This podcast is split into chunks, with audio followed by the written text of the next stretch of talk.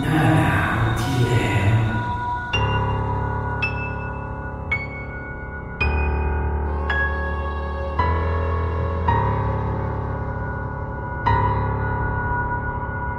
เมื่อหน้าหนาวปีที่แล้ว ผมกับเพื่อนๆ เดินทางไปเที่ยวภูเรือโดยรถตู้ ไปกัน 11 คน เนื่องจากเป็นเทศกาลท่องเที่ยวทำให้บ้านพักที่จองไว้เต็ม ไม่เพียงพอ ได้แค่บ้านพักหลังเล็กๆหนึ่งหลังจำนวนคนที่มากกว่า จึงต้องเตรียมเต็นท์ไปกลางนอนอีกสองหลัง แต่พวกเราก็ไม่ได้คิดอะไรมาก เนื่องจากอีกคืนต่อมา เราก็จะได้บ้านเพิ่มหลังที่ใหญ่ขึ้น ตกดึกประมาณสี่ทุ่ม เพื่อนๆที่ตั้งวงกินเหล้าก็นั่งกินกันไป คุยกันไปร้องเพลงเบาๆคลอกันไปตามเรื่อง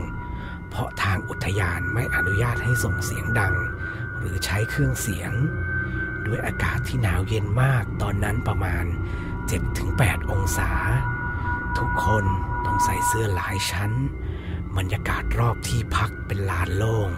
ที่พื้นมีแต่ใบไม้แห้งตกหล่น รอบๆบบ้านพักปกคลุมไปด้วยต้นไม้ขนาดใหญ่เป็นต้นไม้สัก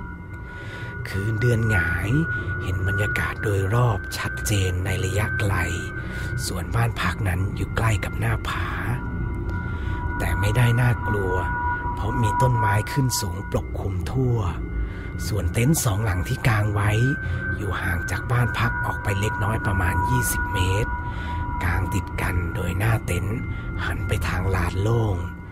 หลังเต็นท์เป็นปลายเขา ประมาณห้าทุ่มเศษ ทุกอย่างดูราบรื่นเป็นปกติดี ผมเองเป็นนักศึกษาวิชาทหารเก่า เคยนอนเต็นท์มาก่อน เลยเสียสละขอนอนเต็นท์เองนอนคนเดียวนะครับ ส่วนเพื่อนอีกเต็นท์ติดกันเป็นคู่สามีภรรยา พอเริ่มตกดึกอากาศยิ่งเย็นลง ผมก็เริ่มง่วง เพื่อนร่วมเต็นท์อีกหลังก็เข้านอนกันหมดแล้ว ทั้งสองคน กลนสลับกันเป็นเสียงครอกครอกครอกครอกผมก็อุ่นใจ เพราะได้ยินเสียงพวกเขาทั้งสองอยู่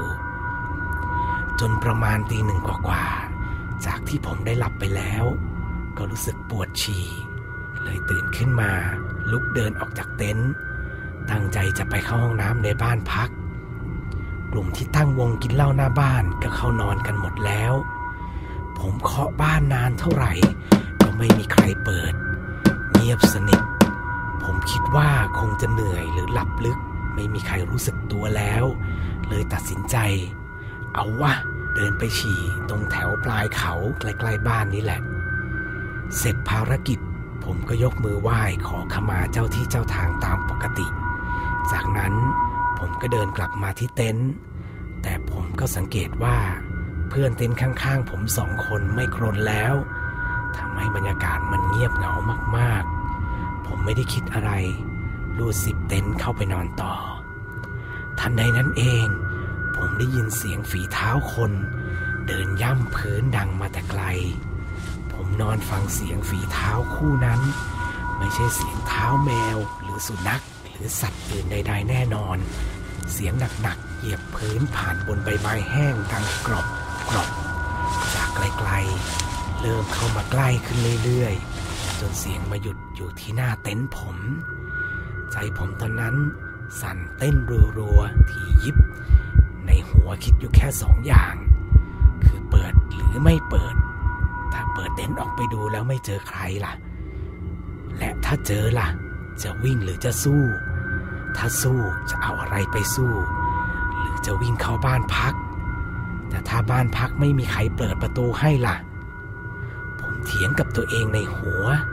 จนสุดท้ายตัดสินใจไม่เปิดดีกว่า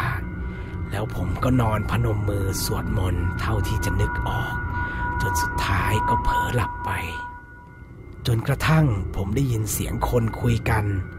ผมลืมตาขึ้นมา อ้าวนี่เช้าแล้วนี่นา ผมรีบออกจากเต็นท์เดินไปที่บ้าน เห็นทุกคนอยู่กันครบ ผมเดินเข้าบ้านไปแต่ไม่ได้พูดอะไรทั้งนั้น พราะคิดว่าเราต้องนอนกันที่นี่อีกหนึ่งคืน แล้วผมก็เห็นเพื่อนคู่สามีภรรยา ที่นอนเต็นท์ข้างผม ผมเลยถามด้วยความแปลกใจ อ้าวทำไมถึงมานอนอยู่ที่นี่กันนะ ตั้งแต่เมื่อไหร่ แต่ผมก็ยังไม่ได้ถาม จนถึงวันกลับ โดยถามสามีภรรยาคู่นั้นบนรถตู้ว่าทำไมคืนแรกถึงมานอนในบ้านล่ะ รยารีบชิงตอบด้วยน้ำเสียงตื่นเต้นว่า ก็หนูนอนอยู่ สักเที่ยงคืนก็ได้ยินเสียงคนเดินรอบเต็นท์เลยนะพี่ ตอนแรกหนูก็คิดว่าเพื่อนแกล้ง แต่มาคิดอีกที หลังเต็นท์เราเป็นปลายเขา จะเดินไปได้ยังไง เลยปลุกแฟนบอกให้เงียบๆลองฟังเสียงอะไร ซึ่งเขาก็ได้ยินเหมือนกัน เราเลยเปิดเต็นท์วิ่งไม่คิดชีวิตเลย พอเข้าบ้านมาก็มองผ่านหน้าต่างกลับไปที่เต็นท์แทบช็อกเลย